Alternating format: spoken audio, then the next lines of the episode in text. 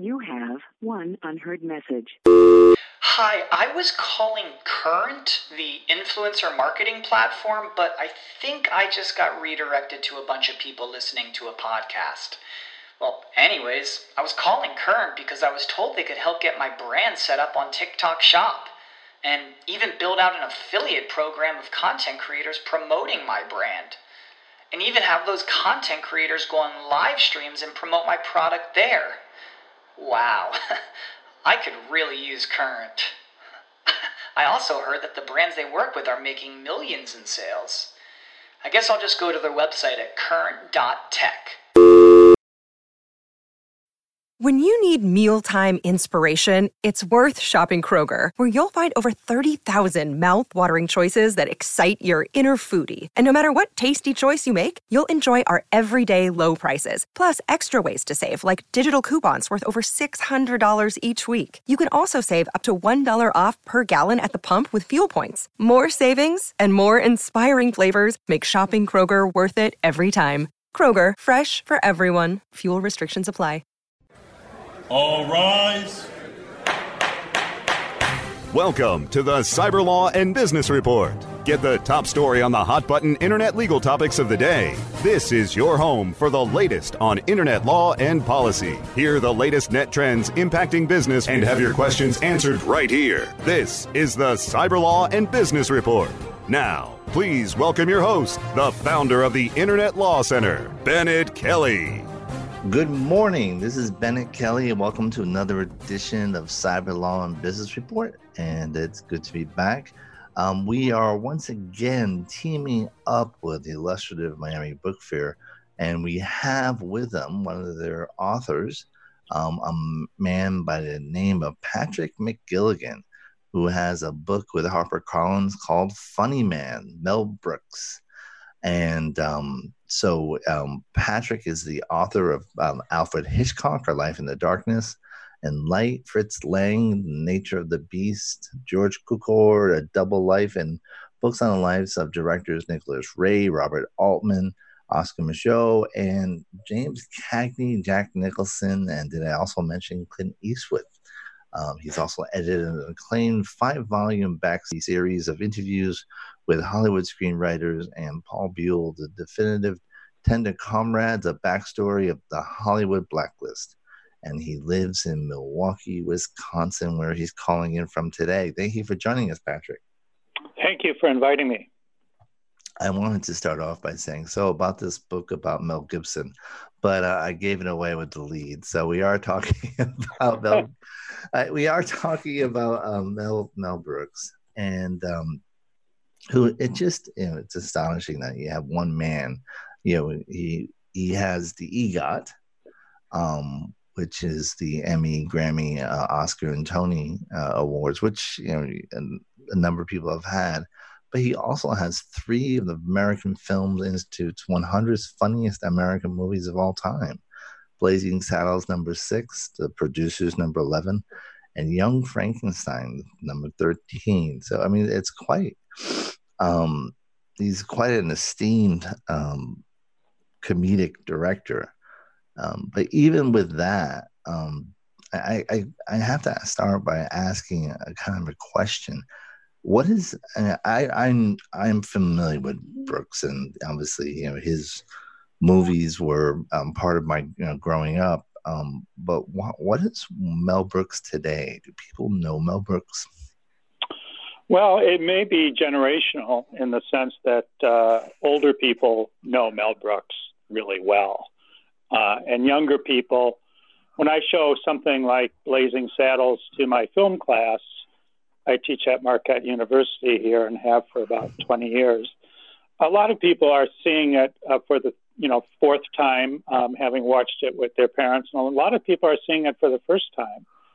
And you know, if you ask them afterwards and give them a little quiz, uh, who is uh, um, what German singer is being spoofed in the film? What do what does one flavor of uh, Howard Johnson's ice cream make a joke about? Right. They're not they're not getting um, they're getting very very few of those uh, references, and yet uh, they really like the spirit of the movie, and they're laughing, laughing, laughing um, throughout the entire movie. So there's a lot um, of Mel Brooks that probably is generational, even as comedy. And he took his comedy largely, uh, as I uh, bring out in the book, you know, from his own boyhood and from the 30s and 40s and people that he adored, and then later went back and in various ways pirated and and reshaped and turned into his own.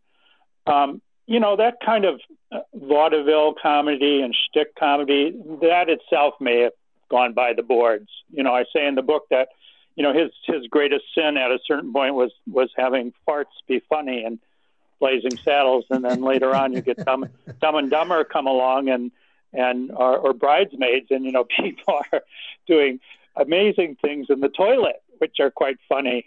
Um, so they, he got kind of one upped by the new generation, and he was pretty pretty clean comedian, really. I mean, there's not there's not uh, graphic sex um, or love scenes in his movies at all. They're really, you know, straight out of 30s and 40s comedies in some way. And there certainly isn't very much uh, what you would call frank um, or vulgar language. So right. uh, he's a, you know, for for younger people, I think he's a sophisticated taste, to be honest. But but um, for uh, older people, he's a brand name. Right. Yeah. No. We all. Yeah. I grew up with it, and uh, I've I've seen most of his movies, and uh, as a kid, and yeah, Mel Brooks is, is someone that you looked up to, and you know you associate with a certain type of comedy. Um, I, I do have, although it's funny you mentioned you know the fart jokes, is that you know he actually once complained to Carl Reiner about watching something about oh I can't believe they're doing that and Carl Reiner kind of shot back at him and says, Mel, you're the one who started this. yeah. Well, like I say, he's a relatively, you know, I would call clean comedian. We know who are the comedians who stand up and, well, you know, starting yeah. with people like Lenny Bruce and George Carlin, uh, you know, who who made a point of being um, very frank. Um, he's not that way, and uh, I think he, you know, he really opened the gate um, in a lot of ways. Of course, the culture opened the gate, and then he was there also. True. Uh, and probably, you know, probably he's proud of that because he's a funny man, so he probably thinks those films are funny. But he, you know, I talk about in the book how an airplane comes along, and you know, God knows the Zucker brothers are fairly clean also. Uh, but they're they're probably more risque. Let's put it that way. Right. And uh, you know, he's kind of he's kind of grumbling you know, um, at the new generation at times. They, of course, all adore him and right. recognize the, the, and recognize him lead. as a you know yeah. As a father figure of, of their kind of comedy. So eventually, as time goes on and he becomes almost sainted, you know, in the American culture, uh, he embraces almost um, all comedy and so that is sort of like a grumpy remark that he makes to Carl Reiner when they're watching Saturday Night Live one night. Um, and but he's capable of being grumpy. Yes, and are we all? But I do have. When you came to, with the idea of doing this book, um, I, I guess was was what what was driving it was kind of, you know, he was a a director that you just were, were drawn to as because you liked his comedy. No, um, the the honest answer is always the contract you know, that there's a negotiation and a mediation and a long discussion about who you should do next um, or who might you write about now. And uh, he wasn't first on my list, and I'm not even sure he was in the top five, but he was on the list, um, and the list kind of got whittled down. And I'd never written about, you know, a contemporary comedian because he's certainly contemporary with you and me. And uh, uh, I knew he had a great career. I had been on the set of History of the World. I, when I lived in Hollywood, you saw him all the time, you know, dining out and waving to people, and and so uh, I knew he would be a really great subject, and also he was a great subject that hadn't been written about uh, in depth, um, very extensively, uh, very um, well um, in terms of his entire career before. So that was that was very attractive. And I do, you know, there are a couple of his films I adore. Um, and so I wasn't approaching it as a you know, he's a great filmmaker. Uh, so it's a little bit different than writing about Orson Welles or Alfred Hitchcock, and and the difference was fun for me. I mean, in other words, that was part of the challenge and part of the intrigue. The publisher was very, you know, they were they were they took their time to come around to the idea of Mel Brooks. He was always on the list as a very very uh, dynamic, interesting character, and um, they were partly put off or worried that because he had made noises over the years about writing his own autobiography, and they hoped to publish it. And I always said, you know, when they brought that up as an objection, well, let him write his own autobiography, all the better for me. You know, then I can, you know, that's one stop shopping for his point of view about right. things. Yeah, that's that's and, it. That's mining gold.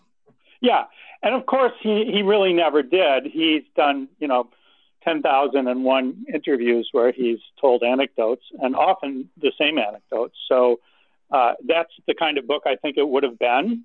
Um, but I didn't, that, that didn't bother me. I do something different. I mean, if, if a person's autobiography is sacred, they should be allowed to say anything they want. Um, they should be allowed to disremember, lie, build themselves up, however they want to tell their life story. I believe that's a constitutional right of someone to write their own autobiography any way they care to, uh, badly written. Go ahead. Um, but a biographer has a different obligation. Right. I was just going to mention you were talking about autobiographies and you know, their right to write it as they choose, and I was just going to add or and and also claim that they were misquoted and as Charles Barkley once did, but um, yeah, I mean, and that's of course, you know, one of the things. Is that one of the hardest things for a biographer really is to read those 10,001 interviews and decide uh, if someone has been misquoted or where they correlate um, or where they are the same, uh, and to determine what you believe to be truthful and factual. So, because people can be misquoted, um, we're on tape, so I can't be misquoted, but right. people can say things that they didn't mean to say, as as you well know. So um, I, I take that very seriously. So I try to represent someone truthfully, and I don't believe, and I, I mean this very um, sympathetically, that everyone is truthful in their autobiographies. They're just not. True. So, um, one reason I was asking the question was you, know, you, you wrote a biography of Clint Eastwood that ended in you know, had some litigation as a result. And given um, Mel Brooks's litigiousness, was that at all a factor in the decision of what you know? Do I do this or not?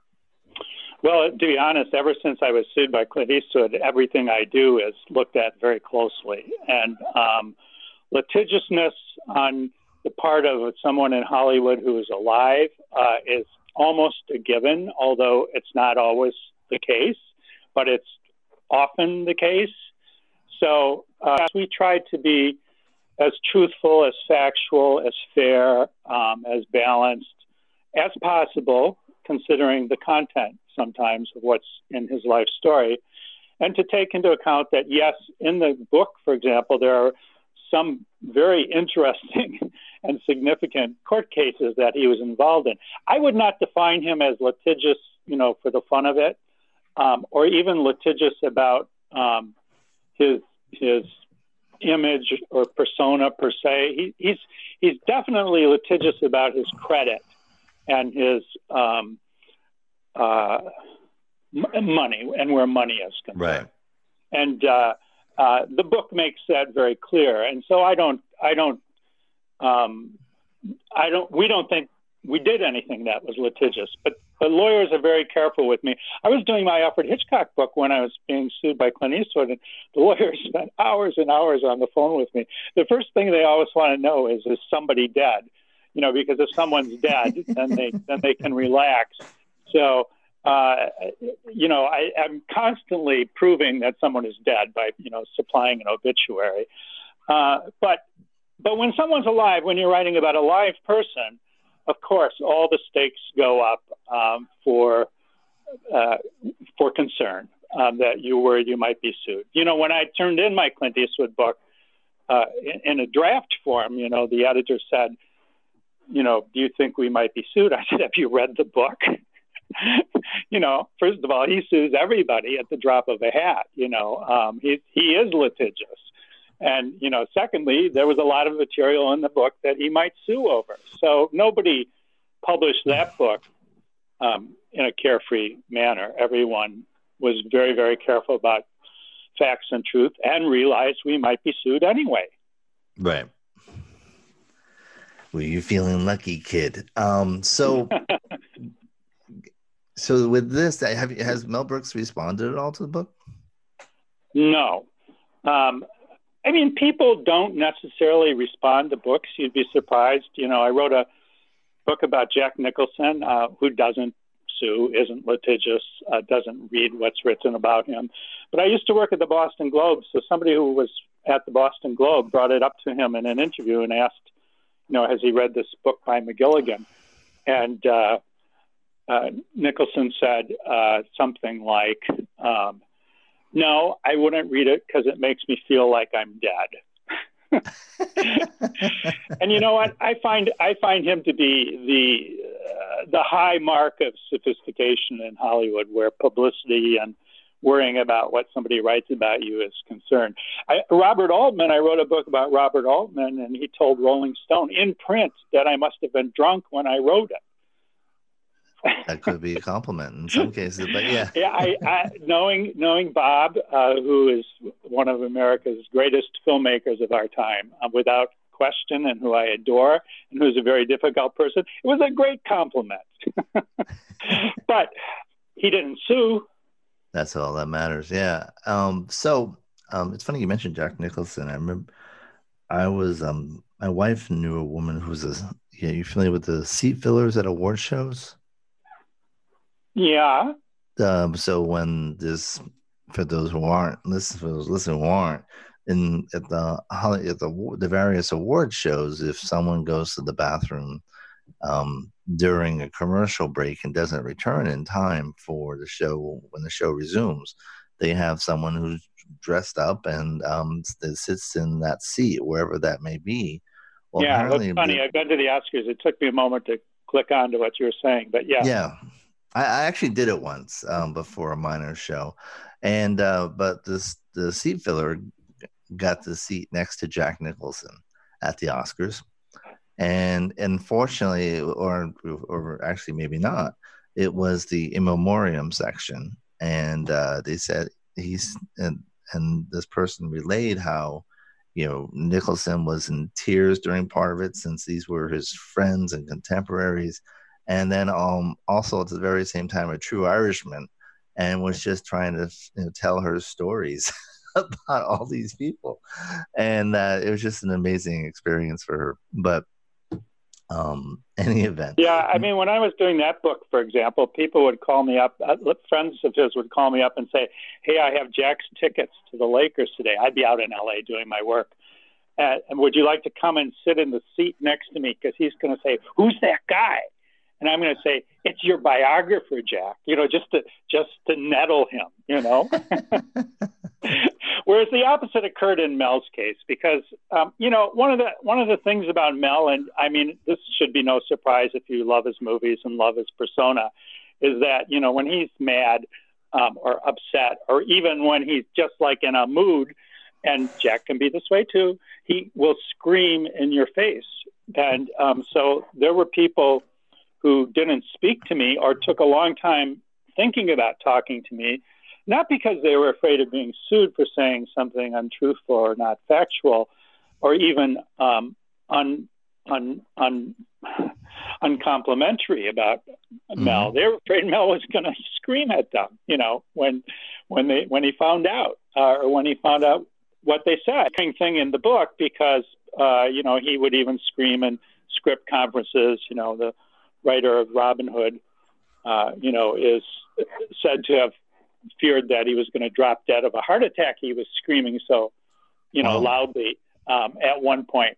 So um, he he um, controls people uh, uh, in a different way than just by being litigious. He controls by being the boss and being the the loudest voice in the room. She was, yes.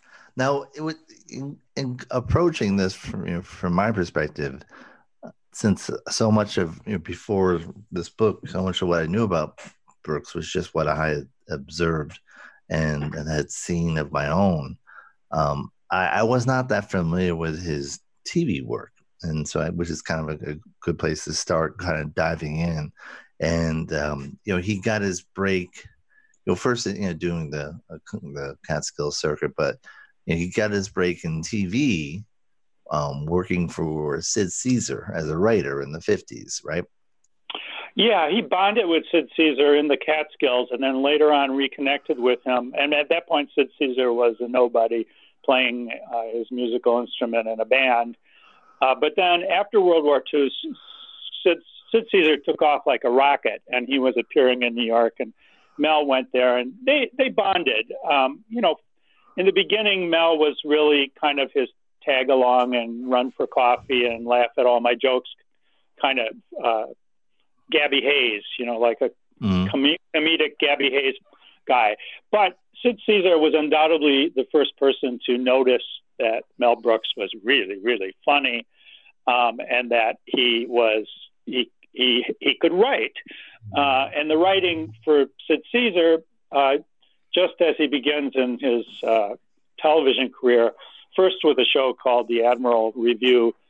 Um, he, you know, he he Sid would be upset not having a good closer to the joke or a real capper or like something really funny to say at this moment. And he'd right. leave the meetings really angrily, and Mel would be waiting outside in the corridor. And Sid's a big, tall, strong guy, you know, taking big strides, kvetching about this sketch, it doesn't work. And, you know, Mel's, they're pitching him ideas, you know, and that's how Mel got into the writer's room of your show of shows, which is a famous, famous writer's room. Um, initially, just two writers uh, who are uh, personages in the book, and then you know he works his way up to becoming kind of indispensable to Sid as Sid's uh, you know alter ego and a guy that Sid really likes and gets along with and doesn't mind traveling with and thinks is really really funny all the time, except when he doesn't, and then they argue. when he hangs him out the window of a, a hotel yeah, um, early on in their up. relationship, it was much more lopsided, and you know, there's some people that think that uh, Mel played the jester, you know, a little bit too long, um, and that it enabled some of Sid's uh, bad behavior and uh, when he was working, because uh, he was famous for his tantrums and his rages and his egos. Um, and yes, at one point, very very early in the relationship, he, you know, Mel was in Chicago with him, complaining that. Uh, you know, he wanted to go out. It's after the show. Let's go out. Let's go. Let's go see the. Let's go see what's on the streets. Let's go to the nightclubs. And Sid Caesar was a guy who, like, after work, after doing his show, he just wanted to like drink and sink into quiet. And you know, he kind of became invisible after work. And uh, he, you know, he finally got tired of Mel complaining and grabbed him and opened the window and hung him out from whether it's the ninth floor, or the 14th floor, or the fourth floor of a Chicago hotel, dangling him by his feet. Are you out far enough yet? you know, Mel says, "Yeah, I okay." You know, and so it's a it's a famous anecdote. Um, and uh, Sid's brother, who always traveled with him, was in the room saying, "Sid, Sid, let him back in." But you know what? Um, it, it made for a funny anecdote, and that was part of their bond is that Sid could do things, and Mel thought they were really funny. Wow, imagine doing that in the workplace today. But you, you you you understate some um, part of the the show of shows and the writers' room. I mean, the other writers are are legion. Carl Reiner, yeah.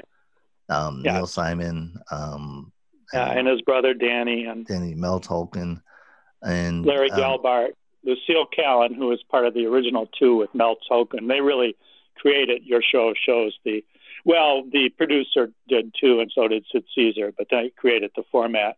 Yeah, and then later on Woody Allen, and you know I. I say in the book that someone, when they reunited all the writers, those writers uh, at the Writers Guild for a for a panel and an audience you know, in, in the 90s, said this is, you know, made the wisecrack that this is the greatest writers ever assembled in one room since Shakespeare wrote alone, you know, and uh, they were pretty famous, uh, a, a famous group. I make I make the crack in the book that they rarely were all in the room at the same time, um, and Woody Allen did not appear at that panel and audience. He only worked much later for Sid on specials uh, in the late 1950s, uh, largely with Larry Gelbart. Um, so they worked at different shifts. You know, they they actually felt, and I tell this story in the book. They felt underappreciated at the time, and um, other television shows were winning Emmys for best writing. And there's a point at which um, the Sid Caesar show, which is the follow up to your show of shows, is nominated for an Emmy for Best Writing, and all the writers go to the annual banquet in New York, and they're just desperate finally to win an Emmy because they've never won. It's always Sergeant Bilko or some other series that's winning, and they announce the award, and and it does go to like Sergeant Bilko or another series, all of whom had sterling groups of writers, you know, some of whom had gone through the Sid Caesar Mel. And, you know, Mel supposedly jumps on the table and screams, There is no God! Which is a good story, even if it's apocryphal, uh, because they were, um, you know, at the time they were not as famous as they became later on, and at the time they were celebrated, but not as celebrated as some other TV series. Or knew it today. And the, the, other, the other thing that I, I wasn't aware of is uh, how that writers group was um, portrayed in, in in other medium. So I was not aware yeah. that Mel Brooks's character was the inspiration for Morey Amsterdam and the Dick Van Dyke Show, for example. Yes. Um, yeah. There are three. There are three great um, examples. I mean, they've kind of been borrowed from and, and uh, depicted in various ways in other works. But there's the Dick Van Dyke Show, uh, which was done by Carl Reiner, who was the uh, second banana on your show shows after the first like year and a half, and rose rose to stature on that show. First as a performer, but then he started joining the writers. And Carl Reiner is an amazing writer, um, with a, as amazing a writing career as Mel Brooks or anyone else we're discussing. Uh, he created the Dick Van Dyke Show, and and uh, uh, uh Rose Marie is supposedly a sort of uh, uh, uh, a, a, parody of Selma Diamond, who was a later uh, writer for Caesar, and Morey Amsterdam is kind of the Mel Brooks. Um, but I mean, the great thing about that show is that he's not Mel Brooks and she's not Selma Diamond. All those right. people are so individual, so so well done. Then later on, Mel comes along and he does my favorite year with Peter O'Toole as a flamboyant, kind of fading Errol Flynn kind of figure who who who appears on a Your Show of Shows kind of show. Um, and um, it's a fantastic film, and critics really, really loved it. It was Richard director Richard Benjamin's first uh, actor Rick, Richard Benjamin's first film as a director, produced by Mel and right. his company, and written by one of the Blazing Saddles um, screenwriters who never gets enough credit, Norman Steinberg, and uh, and by Mel, who didn't take credit, um, which is not not really the story of his career, normally speaking. Um, who worked very very closely on the script to make it as close as possible to let us say the emotional truth of, of that story. And then later on, Neil Simon comes along and does Laughter on the 23rd Floor, which I think is really uh, underrated, terrific, terrific, uh, uh, funny, and very accurate and uh, depiction of the writers' room, uh, and it's more about the writers. That that that uh, film is uh, that play is more about the writers, um, whereas the other two, uh, Dick Van Dyke Show, is about Dick Van Dyke, right. and uh, uh, the My Favorite Year is about a lot of things, including the Peter O'Toole character, who has really nothing to do with your show of shows or the Sid Caesar show, except that they had famous stars come and do you know a show or two. Right. Now, speaking of credit, um, we have to give credit to our sponsors. So we're going to take a short break.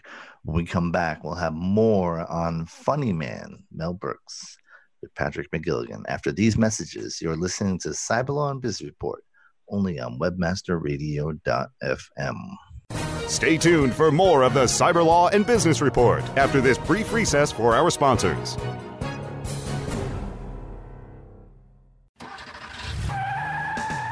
Are you looking for the best in WordPress speed, security, and scalability? WP Engine is a digital experience platform for WordPress, powering digital experiences for large brands around the world. With easy to use site management tools and powerful do it your way development features, WP Engine gives you the flexibility to build it your way. Improve your SEO and conversion rates with a faster site on WP Engine. Learn more on WPEngine.com. are now tuned in to the world's largest online radio podcast network for internet marketers looking to dominate the B2B marketplace.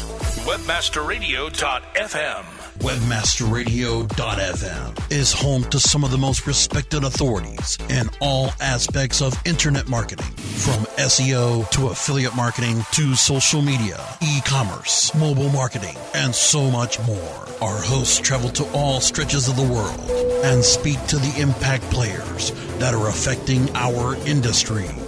On air, on demand, and available on every mobile device that you can imagine.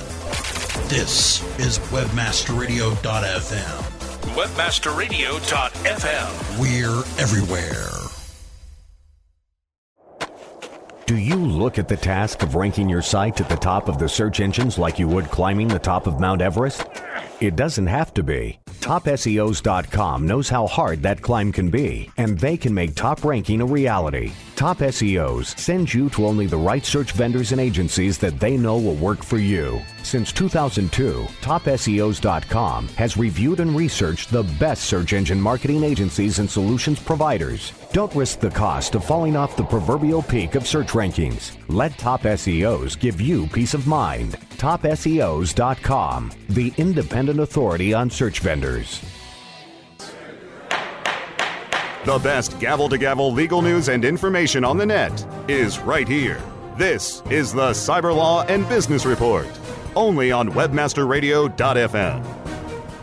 And we're back and we're talking with Patrick McGilligan. He is the author of Funny Man, Mel Brooks. And uh, we talked about his background at the start of the show. But the important thing we didn't mention was that he will be appearing at the Miami Book Fair on November 23rd um, as part of a panel, Hollywood Lives Real and Imagined.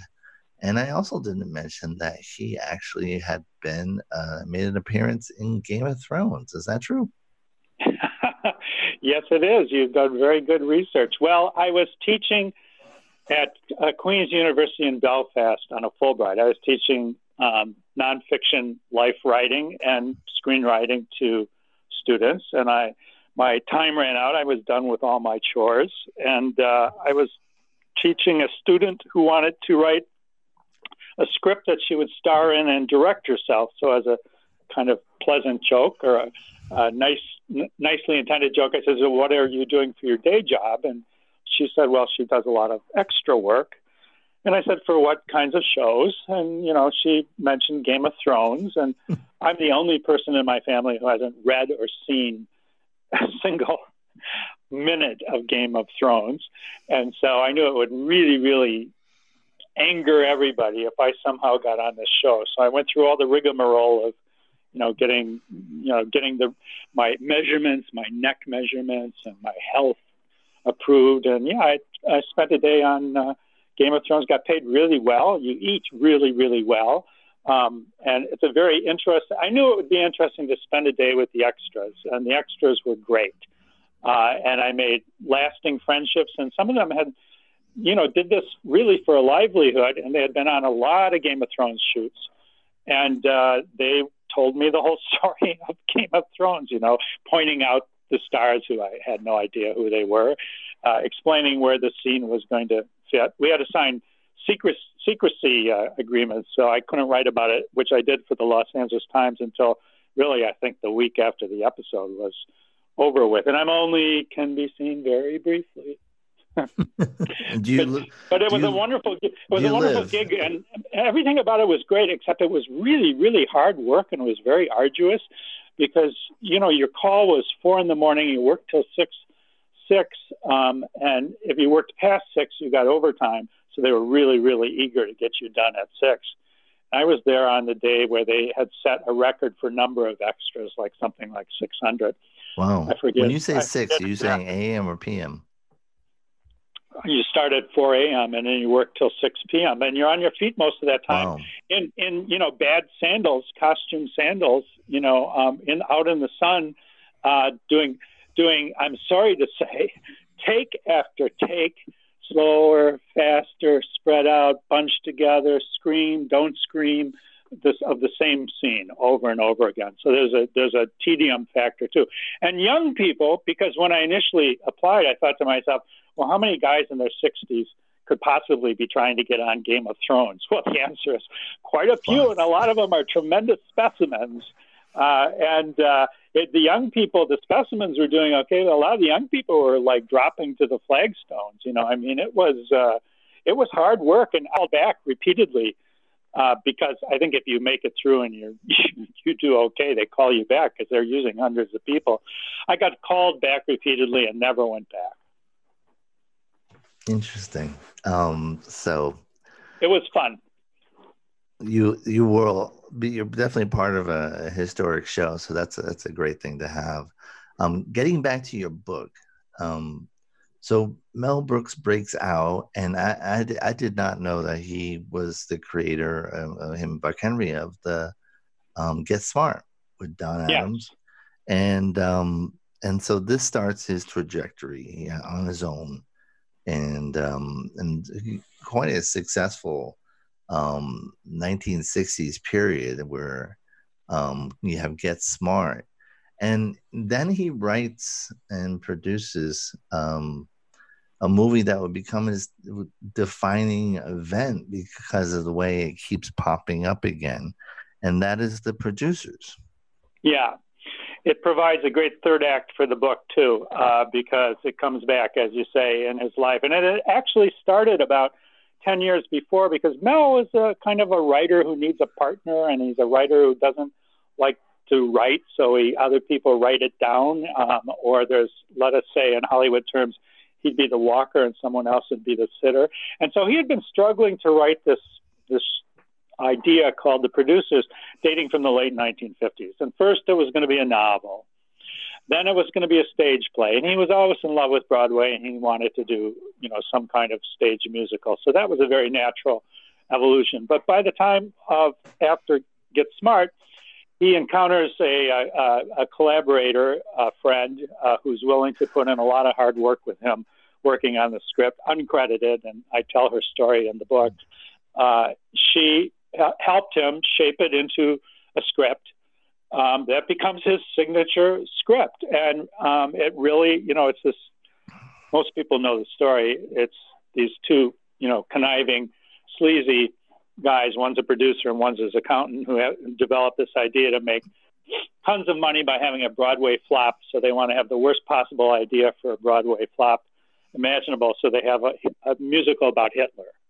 springtime for hitler Yeah, and this was a this is an idea that's very um, and his concerns and his ideas, and uh, he loves doing Hitler, uh, uh, anti-Hitler humor. Um, so it, was a success via Steam. Um, I think it did pretty well uh, at the box office, but not enough to make very much money. Uh, but it won him an Oscar for best script, um, which is a, a great calling card, um, and really launched his career. And critics were very, as they always have been about Mel, um, well, as they were, let us say, when he was active, uh, they were very divided. You know, they found some of it to be tasteless and silly and not well directed, and other parts to be amazing and, you know, memorable and, and uh, hilarious. Uh, so uh, critics paid attention, um, and they have always paid attention to him because he's very interesting to write about, and his comedy and his sense of humor is very interesting to write about, and particularly in the producers, and then later on with Blazing Saddles, and probably it ends with History of the World. Um, you know, he pushes various boundaries that today nobody would even recognize as boundaries. You know, but in those days, still were boundaries. Right. Boundaries of taste. Boundaries of taste. um well you, you, you springtime for hitler alone the song Um, yes, yes. and uh, considered, con- considered incredibly audacious at the time. I think when you see the musical uh, remake, which was such a tremendous success on Broadway and around the world, and in uh, road companies, and you can see the film of it too, because there's at the very end of his uh, producing career, there's a film version of the musical. Uh, it doesn't have the same edge because so much time has gone by that that humor now is much more taken for granted. Sure. Now, now one thing I wonder what your opinion is, and there is a growing trend in Broadway to to steal from Hollywood. You know, it used to be the the reverse. You would have a, a successful Broadway play, and then you it would be made into a theatrical film.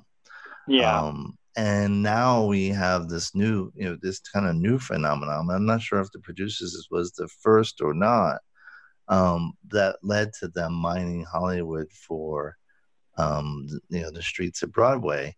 And you know, what is your feeling on that? Is, it, is that a just you know, something that's is kind of just the nature of the business, or does it reflect a, kind of a lack of creativity or um, something about the marketplace of Broadway that it makes it makes it difficult for new and um, you know artistic or you know, worthy productions to come up? Well, it's all of those things, and you know, it plays into the culture as a whole. We know that, you know, it's true in Hollywood too. You know that now everything is the sequel of a comic book. You know, right. that people people were reading in 1957, um, and uh, uh, it's all of those things. I mean, it's it's certainly not only not Mel Brooks's fault, um, and I don't even think he contributed it to it really. There, it's the opposite in his case that he was always in love with Broadway, uh, that he had intended originally at one point that the producers be a musical. There's a lot of great music in the original uh, film, um, uh, some of which is not in the play, but a lot of which is in the play because Mel writes music. And uh, so for him, it's a kind of natural conclusion. Uh, there was a point it, I talk about it in the book in the late 90s where, you know, he had really maxed out in Hollywood. He had maxed out with the studios, with his with uh, audiences, uh, and he was he had become, you know, um, surprisingly uh, passe and uh, not not somebody that all the studios were trying to get to do their next to do another movie. So, you know, out of that period of really, you know, you'd say near depression, except Mel is never depressed. He's so resilient. But out of that period, out of that low period, you know, he goes back to this original, really love child, you know, um, the producers, and he starts to recraft it. And not recrafted that very much, meaning it is very similar to the original film. Uh, there is a lot of the same music, but a lot of songs are added. They expand it. They do things for the stage. So for him, it's a natural um, and really a kind of triumphant conclusion to his career at a point in time when he wasn't looking, you know, very strong. Um, and his career as a filmmaker, as a film director, had basically ended and never resumed. And uh, I think it's that third act that makes him. And I, I, I narrate this in the book. I, it's the third act that makes him a national treasure, uh, because it forced everybody to take another look at him, mm-hmm. and he begins to get you know medals from Obama and life achievement awards, and all comedians start inviting them on their podcasts and their their TV shows, and he and he he he becomes um, celebrated in a way that he wasn't, you know, exactly. He was always famous. He was always beloved. Uh, his films were always particularly beloved by their fans. Uh, but he becomes celebrated, and I, as I said, kind of sainted uh, in a different way because of of the musical of the producers. But for him, it's not. It's it's a natural thing. I think he tried it again with Young Frankenstein, and did pretty well, uh, turning that into a stage musical. Uh, and uh, without Gene Wilder, who had conceived of the original script, who was in the producers, by the way, um, it was his big breakthrough. And then he was in Young Frankenstein as Young Frankenstein. But he also wrote uh, and conceived the script that Mel um, collaborated with, and uh, and then he's been talking about still doing it with Blazing Saddles, which again is a film with a, there's no music in Young Frankenstein, or there's no songs. Well, there Uh, so was had one song and dance thing, I think. Oh it? yes, yes, one famous song by by uh, Putting on the Ritz, wasn't it? Yeah. by Irving Berlin, right? So uh, yeah, one song that they had to really you know wangle you know for the stage version, but um, unlike Blazing Saddles, which has several you know really famous songs in it, uh, again uh, mostly written by Mel. Uh, he's been talking about turning that into a stage musical. I don't know how they could do it, but you know, um, I, I think one of the things that you're saying about Broadway is you can do it, and it doesn't matter. People will come. I mean, it doesn't matter if it's if it's not Oklahoma um, or My Fair Lady. People will come because you already have. You know, I'm talking about him being a brand. You already have that brand and that name recognition, and people who grew up seeing that movie and say, "Oh, I'd love to see the musical version." Right. And um, so it's which is funny because his movies have music, and so then to do a musical of the the movie, and so let's just jump into Blazing Saddles, um, which got him his second Oscar, strangely enough, best song. Yeah, did he win? I have to read my book. I, he know- did, yes. Yeah, yeah. I might be able to put you in touch with the author. Um, and uh, yes, he he won. I, I, he wrote the lyrics, and he didn't write the mu- music for it. But yes, he actually won an Oscar for best for the song. for the theme song. Yeah, Oh yeah, And, which was um, really hilarious. And Yeah. uh, they had the great great idea of mocking it up so it sounded like a you know typical cowboy western song. And and but it's interesting. You you have um, it's the people who are almost in it and the people who were replaced in it. So at one point, I didn't. I wasn't aware that Richard Pryor was going to be in that movie. And, Well, and go ahead. Yeah, well, Richard Pryor was a, a great um, helper on the script. Um, I probably wrong to call him a helper. There were like five screenwriters, and he was key uh, because they convened all the writers at one point, and Mel looked around the room and said, "I just see Jews. We need a black person."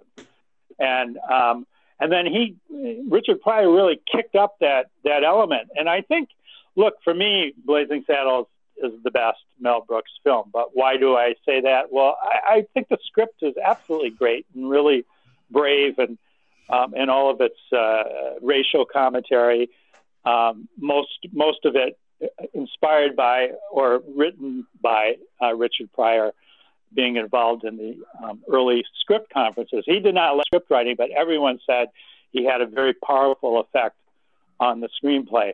And I, you know, one of the great things about Blazing Saddles is it is it's a very chaotic, messy movie with all kinds of silly, crazy things happening. Um, and so for me, it has a lot of uh, chaotic energy of the sort that Richard Pryor and Mel um, and the other people in the room who shouldn't be forgotten were really just, you know, uh, pitching in their best stuff. And a lot of it's in the movie. So uh, it's again one of those movies where you wouldn't get all the textual re- references. You could study it, you know, because there's a lot of a lot of things in the background. You know, um, Mel's scenes. I think it's the movie for me where Mel comes alive as an actor, um, and uh, his scenes as the governor are very, very silly and very, very funny. Um, you have Harvey Korman, you know, bursting out of television, you know, for the first time, and really Madeline Kahn, who was really just uh, at that point in time was like a comet, you know, attracting Oscar nominations, um, and she's splendid. Uh, and and then you know the accidental casting, you know, finally because it isn't Richard Pryor, you know, in the end, and and then Gene Wilder um, coming in also um, at the last minute With a condition. kind of gives it kind of gives it a like less to me. Some of the later films are very canned and packaged, uh, and um, laden with shtick, and and and even though there's always an attempt to have a sort of carefree, chaotic mood, you know, to what's happening on the screen, it's not it's not very um, it's not very credible uh, like it is in uh, Blazing Saddles, where it's happening naturally, you know, um, and all kind of crazy things, you know, right down to uh, you know, the, the full orchestra playing in the desert at the end while the guys are riding off in their Cadillacs to their dressing rooms. um, it's a very, very clever script. And I treat Mel throughout the book as a writer, writing about him as a writer, his struggle to be a writer, his struggle to write, you know, really to write his best, which means really to express himself. Uh, and strangely, and you, you know, you'll have to read the book to to figure out, you know, the complicated reason why. Strangely, the film that has the most collaborators and the most disparate collaborators uh, turns out to be a film that expresses Mel the best for me. It's interesting. But um, we're going to take a, sh- a, short break and we'll come back one for uh, um, you're listening to the Cyber Law and Business Report only on webmasterradio.fm. Stay tuned for more of the Cyber Law and Business Report after this brief recess for our sponsors. It passes before it's noticed. A slight rising of the eyebrows, a widening of the eyes. It may be accompanied by an almost imperceptible inhalation. The heart adds a beat like a quiet exclamation point on the experience. Within a tenth of a second, the reaction has passed, but not without leaving its mark.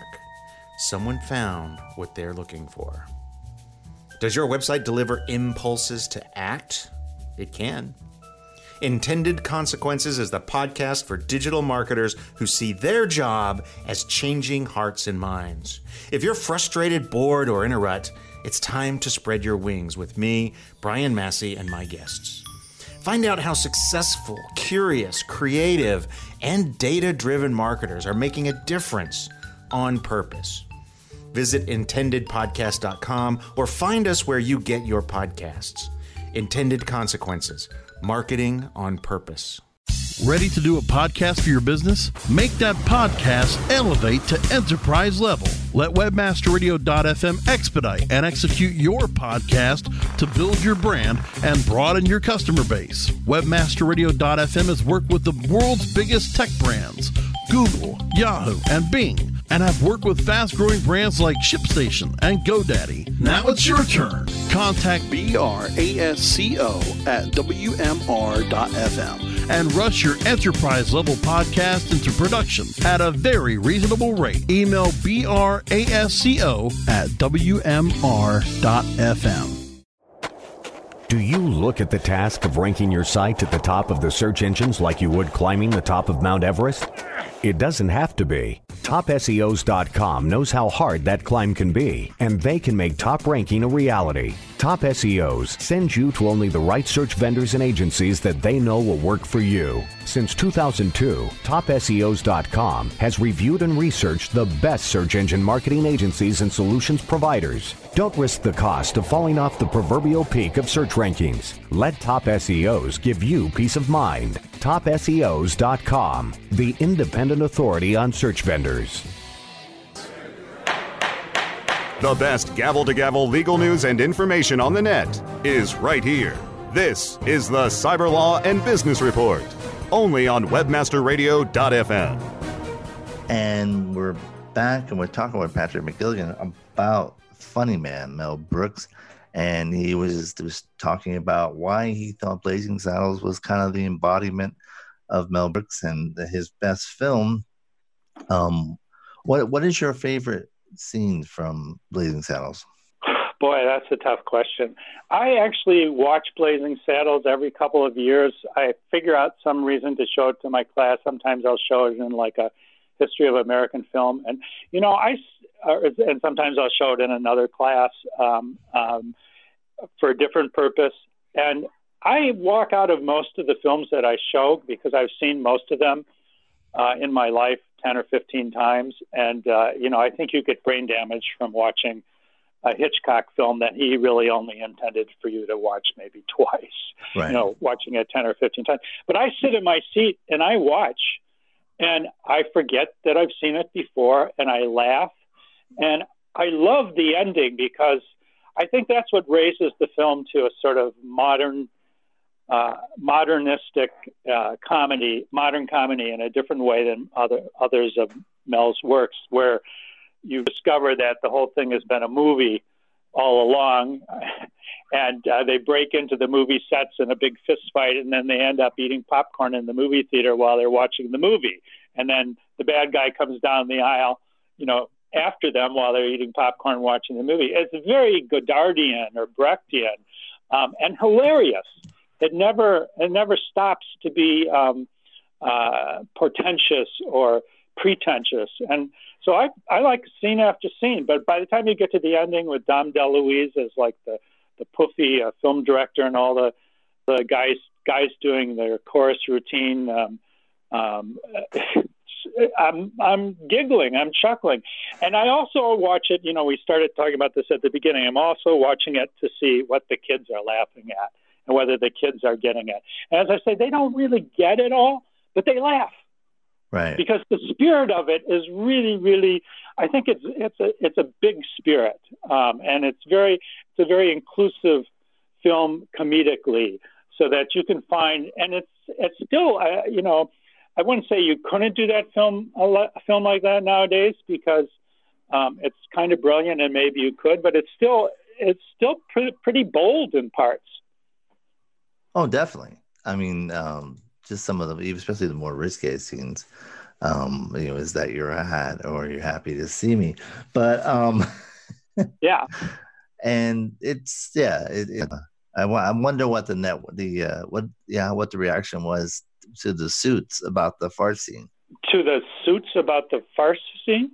Say the fart scene. You know that the, the well, when, uh, supposedly when the studio first saw it at a at an executive screening, and I believe it because the fart scene is still funny. I'm not going to tell you it's my favorite scene, but it's still funny.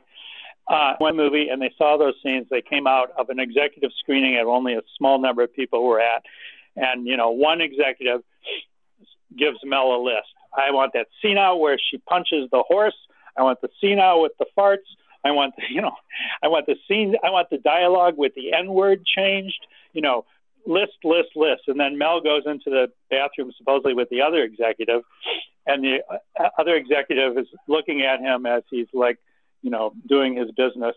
And Mel balls up the uh, the list of complaints and throws it into the wastebasket. And the other executive says, "Good job, good filing." and then they showed it supposedly again to the secretaries and, and common people on the studio grounds uh, in a in a open screening, and um, everybody you know fell on the floor. And That's good. I believe that. I believe that. Well, well, to second what the um, the producers or, or the executives said to Mel Brooks um, to you, um, good job. Your your book is um, being well received, and again, as we mentioned, you'll be at the Miami Book Fair on Saturday, November twenty third, talking Hollywood lives, real and imagined.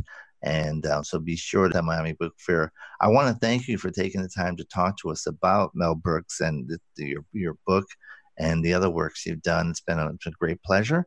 Um, and, with, um, and, and continue to become the, uh, the, the kind of the, uh, the wisdom from Milwaukee of uh, with the insights on Hollywood. So best of luck to you. And thanks again for joining us. Great. Thank you for having me. Thank you. And that's all we have for today. This is Bennet Kelley saying, have a great week. Um, and thank you for joining us again for another edition of Cyber Law and Business Report. Follow us on the radio and um, best of and sweet dreams and the Hollywood memories to all of you. Bye bye.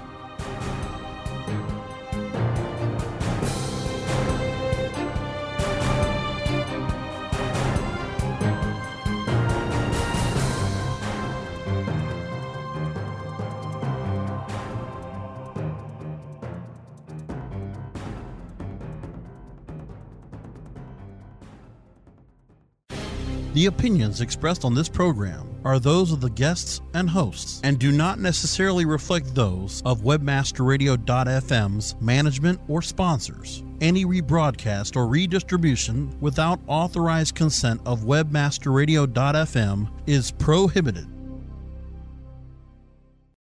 When you need mealtime inspiration, it's worth shopping Kroger, where you'll find over 30,000 mouthwatering choices that excite your inner foodie. And no matter what tasty choice you make, you'll enjoy our everyday low prices, plus extra ways to save, like digital coupons worth over $600 each week. You can also save up to $1 off per gallon at the pump with fuel points. More savings and more inspiring flavors make shopping Kroger worth it every time. Kroger, fresh for everyone. Fuel restrictions apply. Save big on brunch for mom, all in the Kroger app. Get half gallons of delicious Kroger milk for 129 each, then get flavorful Tyson natural boneless chicken breasts for 249 a pound, all with your card and a digital coupon. Shop these deals at your local Kroger, less than 5 miles away, or tap the screen now to download the Kroger app to save big today. Kroger, fresh for everyone. Prices and product availability subject to change. Restrictions apply. See site for details.